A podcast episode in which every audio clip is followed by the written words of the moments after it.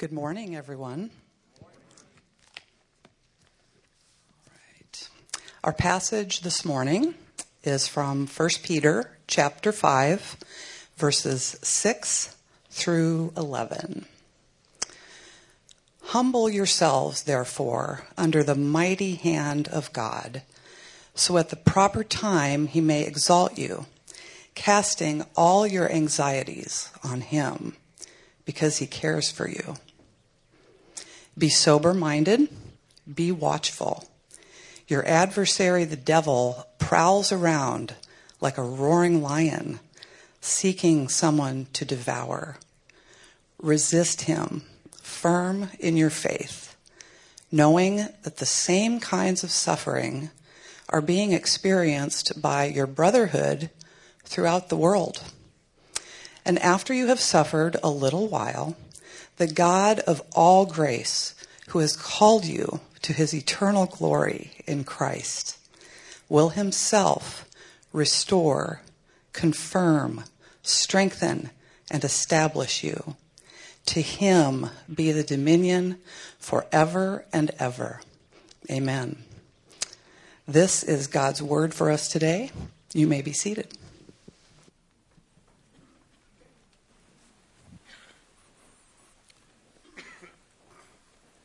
Thank you, Gene. We are nearly concluded with our series in 1 Peter called Where is Your Hope? If you have been here the last uh, couple of weeks, we've talked about suffering, we've talked about humility. We're going to talk about humility again today because, as you heard, as Gene read the passage, there is something going on in the world that is not human, it is a spiritual force and we call him the devil, and he's a factor. We have to consider what is going on with the spiritual forces in this world. Peter draws our attention to it here, and we'll see later that uh, James and Paul also draw our attention to how we stand firm in our faith against the powers of the devil. So we need to talk about that. But before we do, I want to remind you that you have lots of competing hopes that we still need to address. Because every time we talk about humility, every time we talk about making Jesus Lord of our life, these things are going to be in the back of our mind. The relationships that we have, the possessions that we seek, right? Whatever it is, whether it's your achievements or it's yourself, you just can't get your own self out of the way when you think about Jesus being Lord of your life. You're like, yeah, but I like me being Lord of my life. I like having my hope in myself. I am confident in myself. Some of you are even taught to say that you are confident in yourself. Some of you have been to uh, lifestyle or life affirming coaches, right? People who have told you it's important to believe in yourself. And so your hope is in yourself. And the fact is, when our hope is in anything other than Jesus, we have a problem. We have a problem because Jesus is our only hope. And this is what Peter says throughout the book of 1 Peter, and this is what Brooks has been saying as he's been preaching through this book. Jesus can be our only hope that lasts because he is the only hope that lasts. It, he can't be another hope. It has to be him. So we definitely have a problem if our hope is anything other than Jesus. But Peter, this week in this passage, is saying it may be worse than you think. There might be something going on that you're not paying attention to. You see, there is this guy, Satan. And the devil, Satan, is our adversary. That's what his name means, is adversary or accuser. And he, he wants to use those things that we hope in that are not Christ to tempt us. That's his MO. That's his battle plan. That's his game plan. If you look at how he tempts Jesus, that's exactly what he does. He takes those things that are prideful for us as humans, those things that we lust after, that we desire, that we don't really need sometimes. Sometimes it's the things that we do need, right? Sometimes it's things like food and drink and clothing and shelter and those sorts of things. But often it's just the things that we don't even need. And he uses those to tempt us. His playbook is clear. If you read scripture, if you read Matthew, and I'll point you to the reference later, it's clear what Satan is going to do to tempt you. He's going to ask you to be proud. He's asking you not to be humble. So that's obvious, but we can't ignore the fact that he's asking. We can't ignore the fact that he is an adversary and that he wants to accuse us. And he wants to accuse us because he himself has fallen. If you read Genesis right at the beginning, right, right at the beginning, Genesis chapter 3, when Satan goes to Adam and Eve, he is asking them to be proud in the exact same way that he was proud. He held himself up next to God and said, I should be, I should be like God. And so he said to Adam and Eve, Look, eat this fruit. God didn't say you're going to die. God doesn't want you to be like him. So he tempts them with the same temptation that he had be proud like I am proud. And he's going to tempt us in the same way.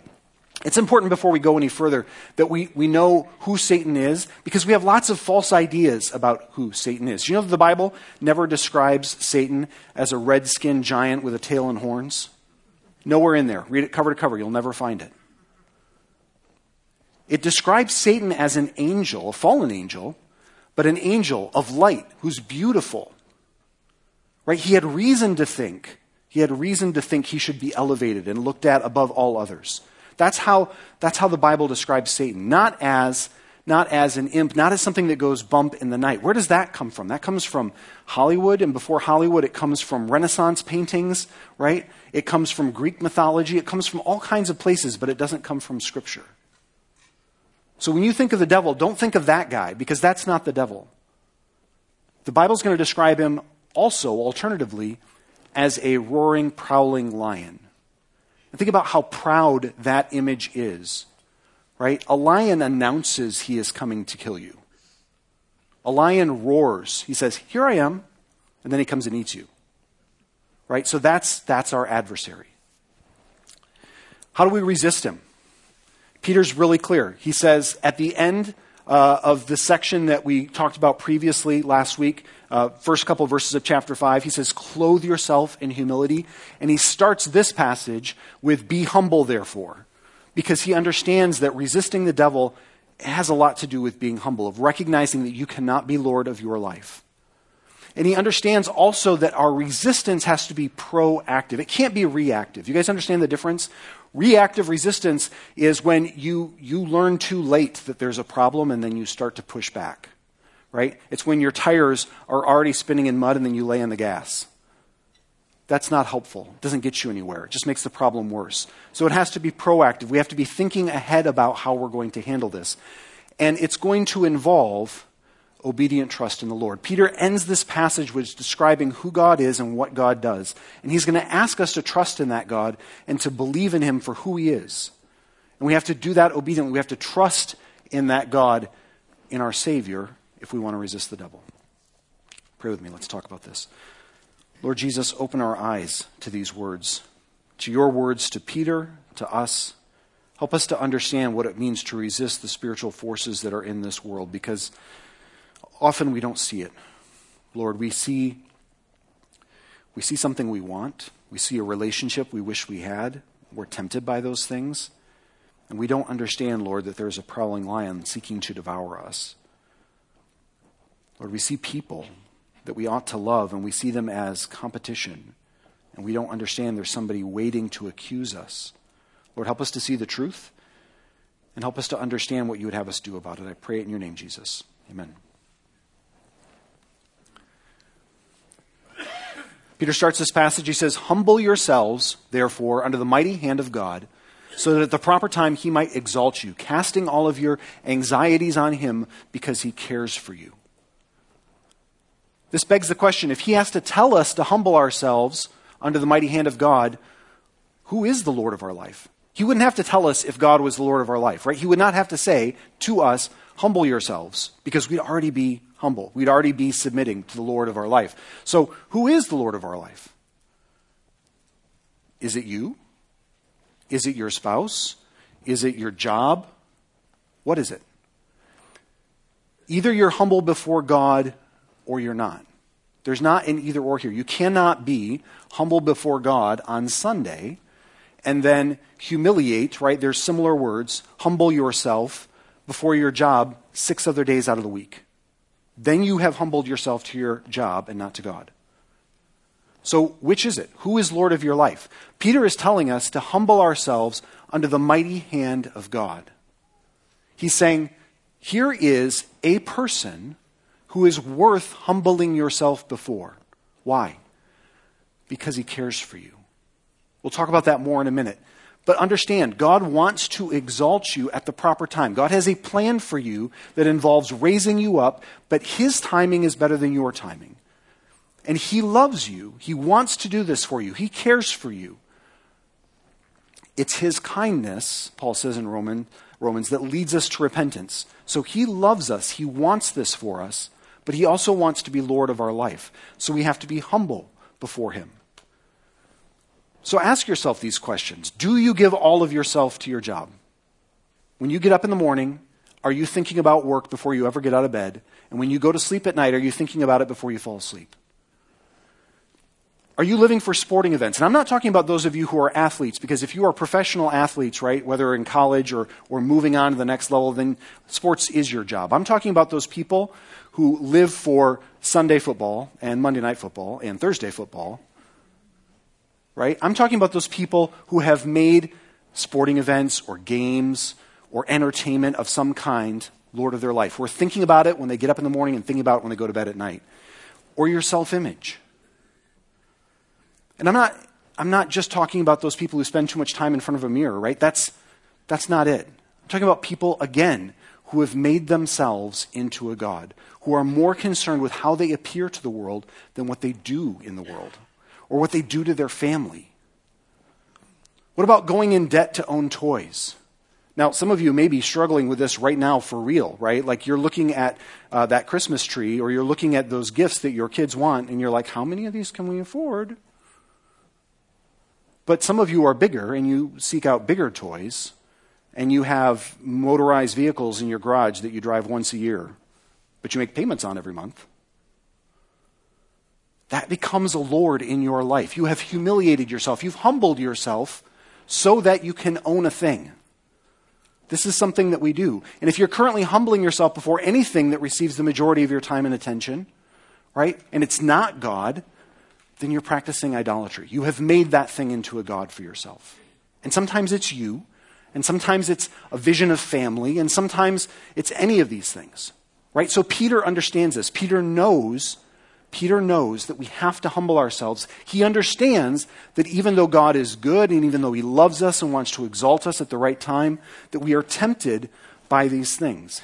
Peter knows that we need to have a focus on God caring for us because if we don't, we're not going to make this choice. We're not going to start submitting to God.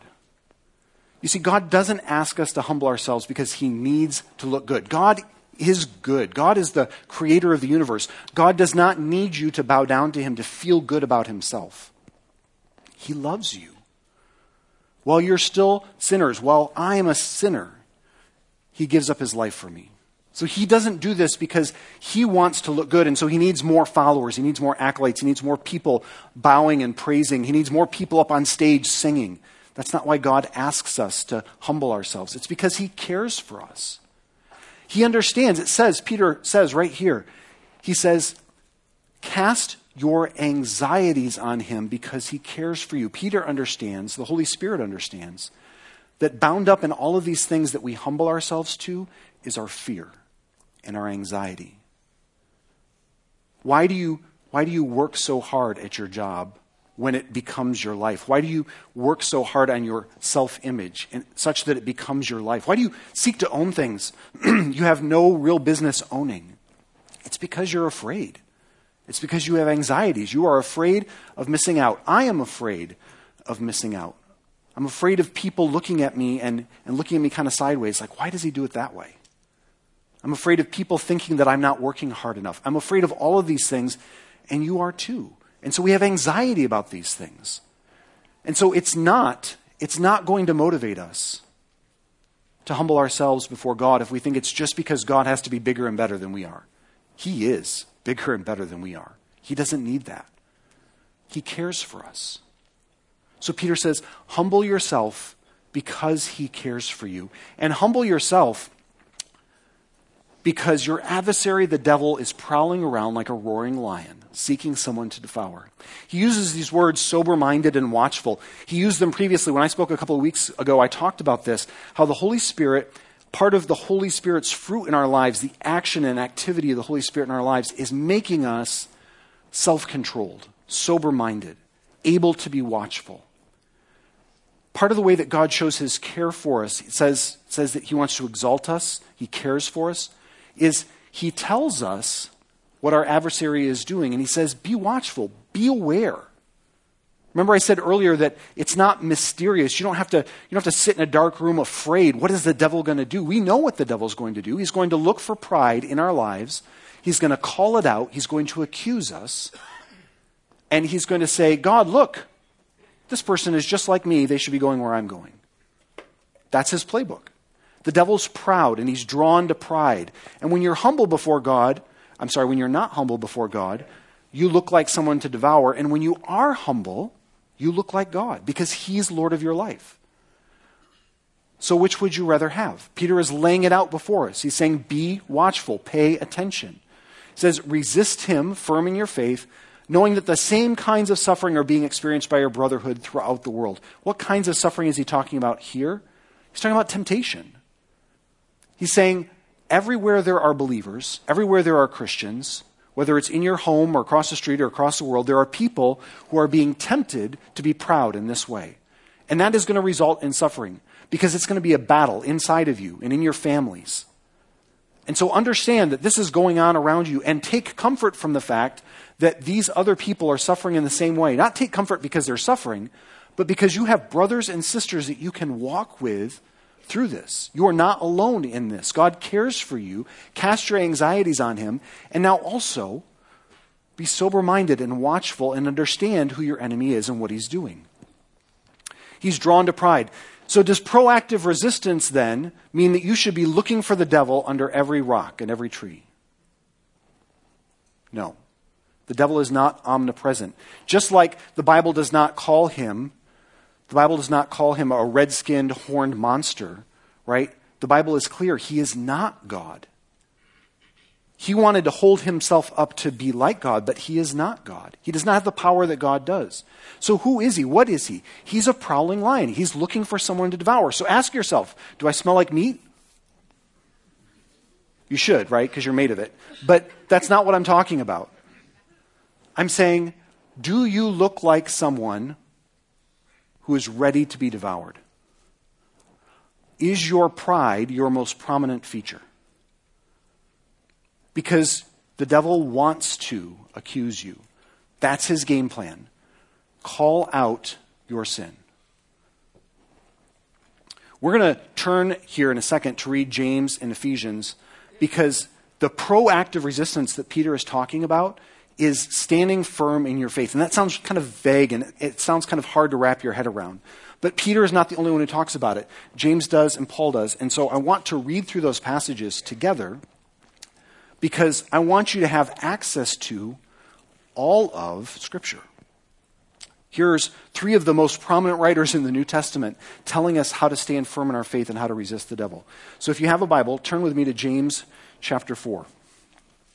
James chapter 4, uh, James says very much uh, similar things to what Peter is saying, and then Paul says them in Ephesians. So let's look at these together.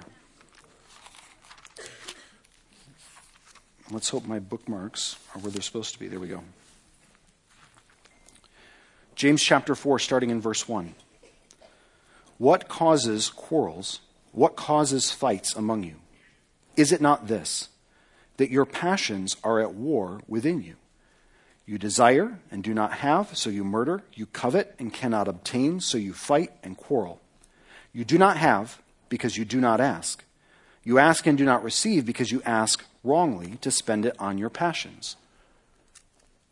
James is talking about a proud person. He's talking about a person who is not being sober minded, not being watchful, who thinks I have to secure the things for myself that I need because God's not going to do it. I can't be humble before God because God doesn't have my best interests in mind. I do.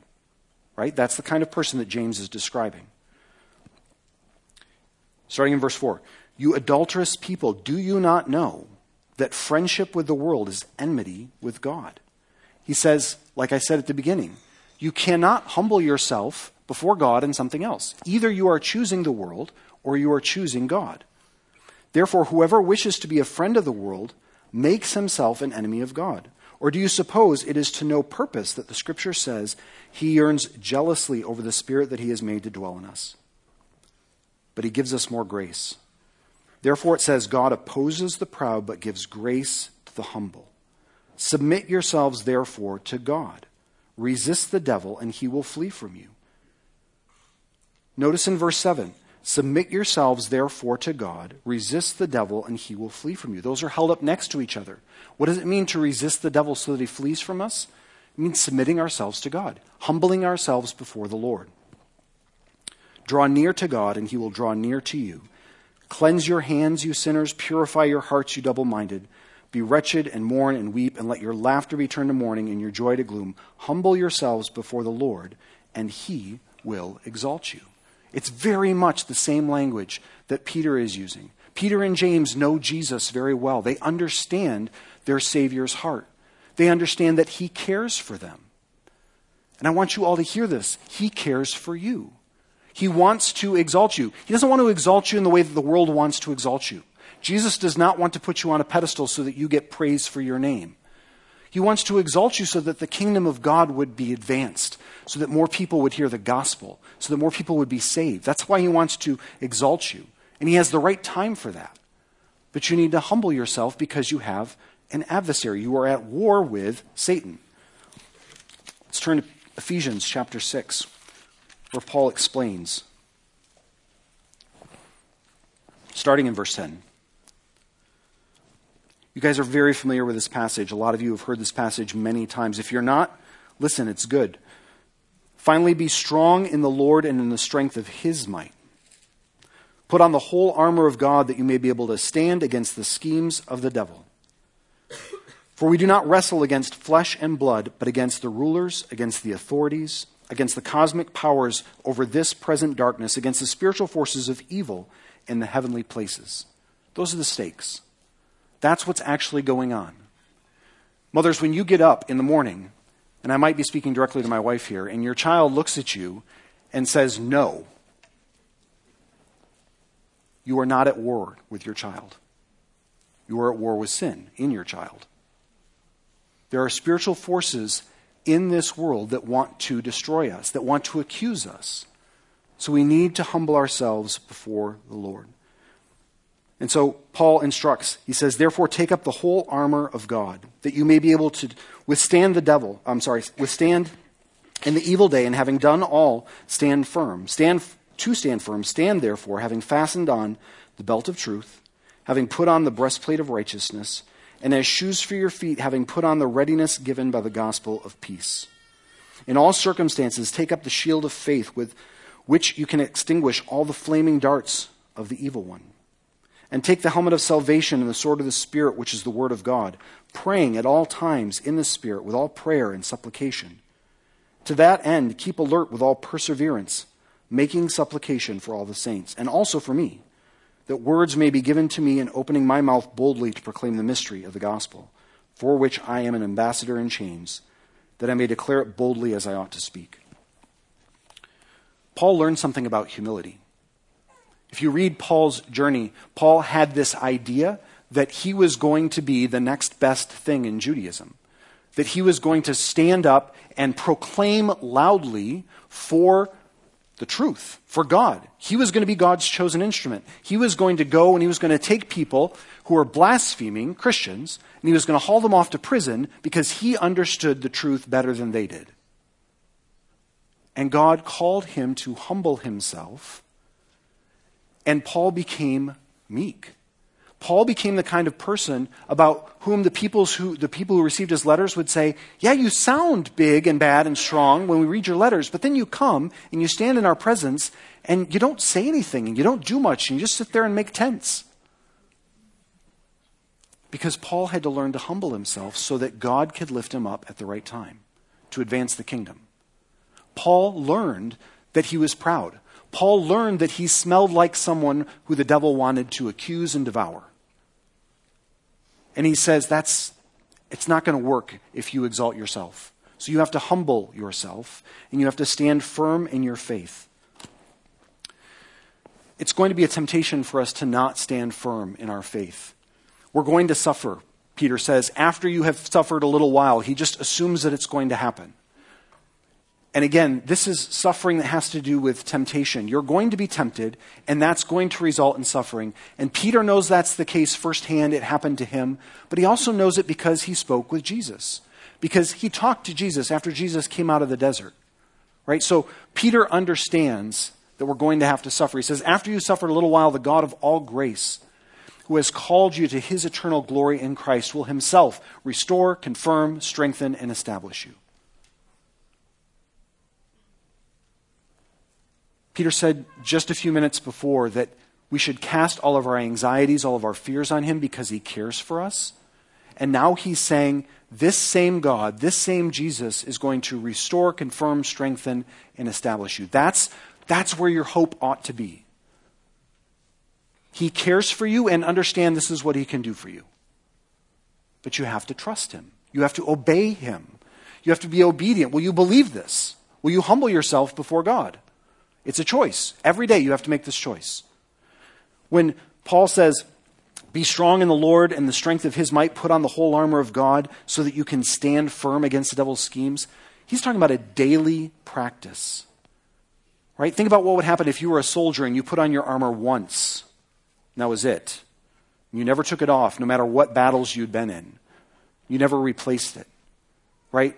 He's using this metaphor because it's a powerful one. A soldier is somebody who takes on or puts on and takes off armor before every battle and they prepare it, right? They make sure it's strong. These pieces of armor that he mentions, they're intentional.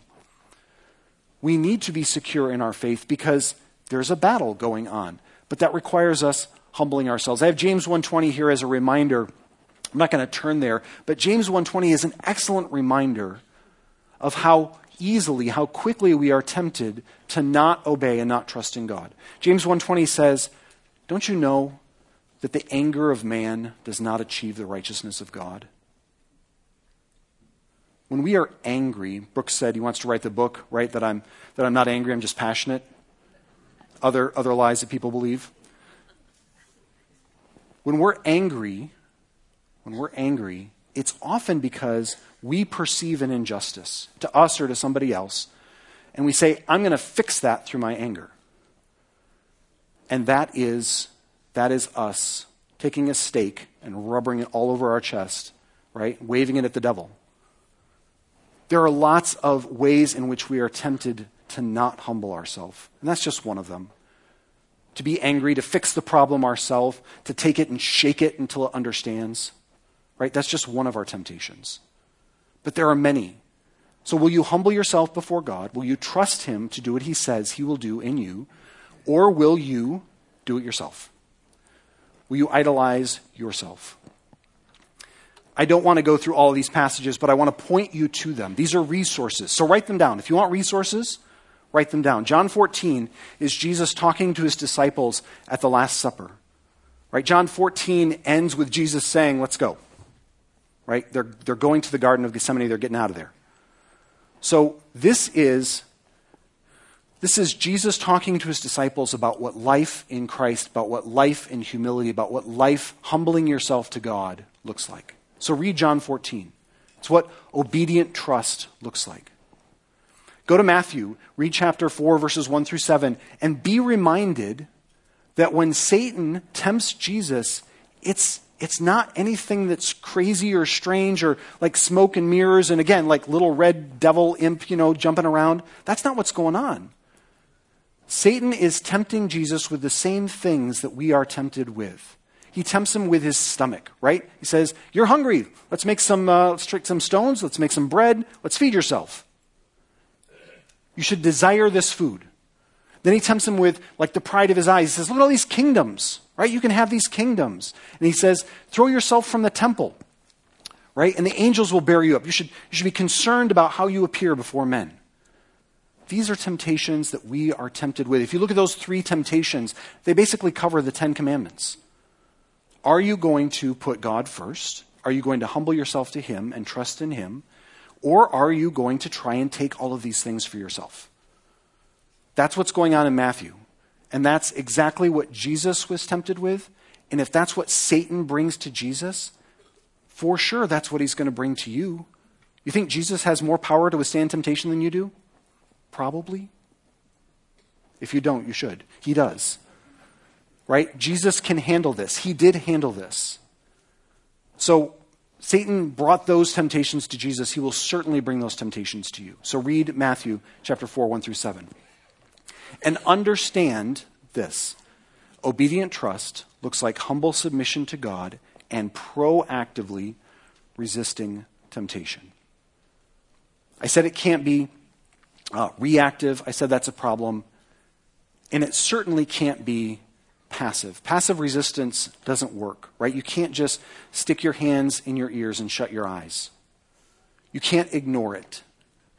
Because you are going to be challenged today to call yourself Lord of your life or to submit to God. You're going to be faced with anxieties today, fears today. Some of you have fears and anxieties that you walked in here with, and they have not left your mind since the service started, and they won't leave your mind when you leave. You are fearful about things. You're anxious about things. You're angry about things. Right? If you were to come up and talk to me after the service, you could, some of you list two or three things that you are just so angry about. You just want to destroy the evil. You're going to take it out by yourself. Right? Spiritual Rambo, just you and it's not going to work. You're going to try and you're going to fail. You're going to be tempted along the way, and you're going to make yourself into an idol, and you're going to die. So, obedient trust, resisting the devil, looks like humble submission to God, and the proactive resistance to temptation, it's here in Scripture. James told us, Paul told us, Peter told us. Here's what it looks like draw near to God and he will draw near to you. In fact, he has drawn near to us. Remember this Jesus needs to be your only source of hope. It's, it's not that easy, right? I can put this up here and say your homework is to eliminate every source of hope that isn't Jesus, and you can just laugh at me because it's ridiculous, right? How are you going to do that?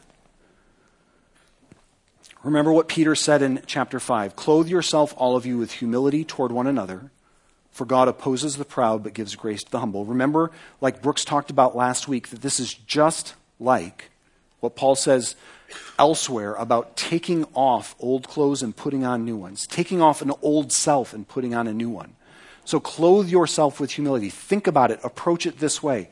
If you're going to eliminate sources of hope that aren't Jesus, you're going to have to change what you're doing. You're going to have to repent, is the word the Bible uses, right? Turn around, go the other direction.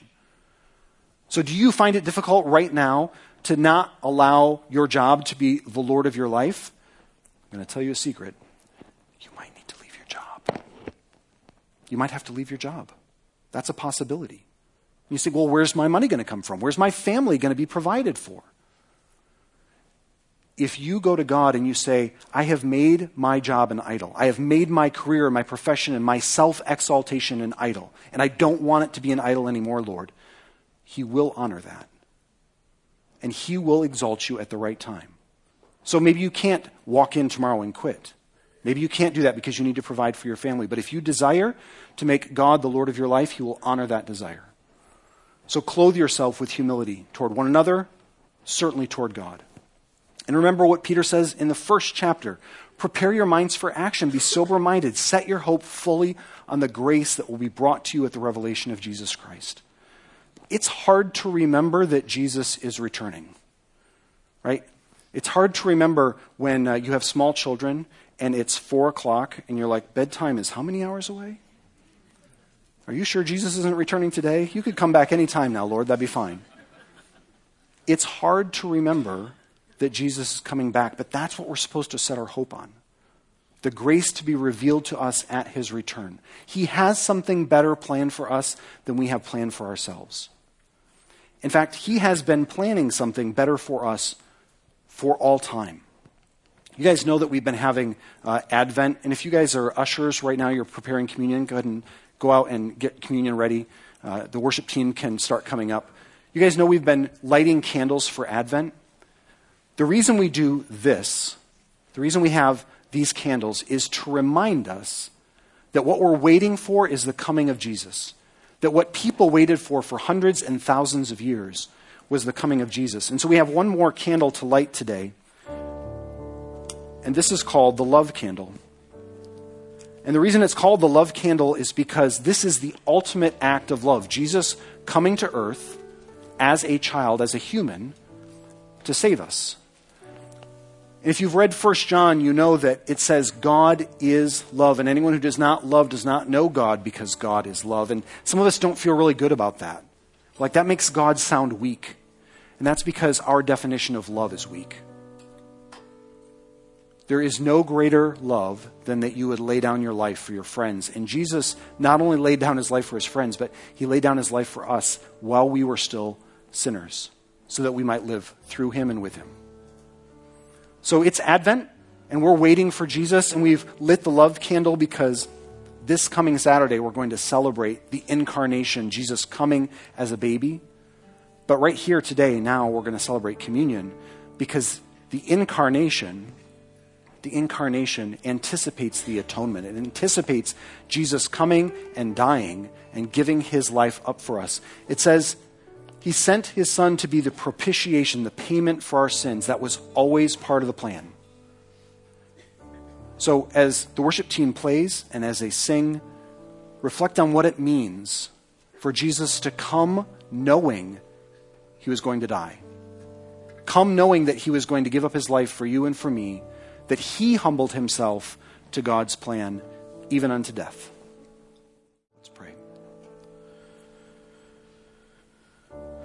Heavenly Father, we praise you and we thank you for giving your body, for coming as a baby. Lord, so many of us have small children of our own, have nephews and nieces and grandchildren. We can't imagine giving up those children. Lord, but you gave up your one and only Son that we might have life everlasting with you, and I praise you and thank you for that, Lord Jesus. I pray that we would see that and understand that you are good that it is good to humble ourselves before you. Lord, you want us to be able to resist the spiritual forces in this world. You've told us how. You've told us how to humble ourselves before you. Help us to do it today. Holy Spirit, give us the power, the self control that we need to be sober minded and to be watchful. Lord, give us the wisdom to not smell like a snack for the devil. God, I pray that you would help us right now as we get up, as we leave this place, to glorify you in what we do and say. I ask it in your name, Jesus.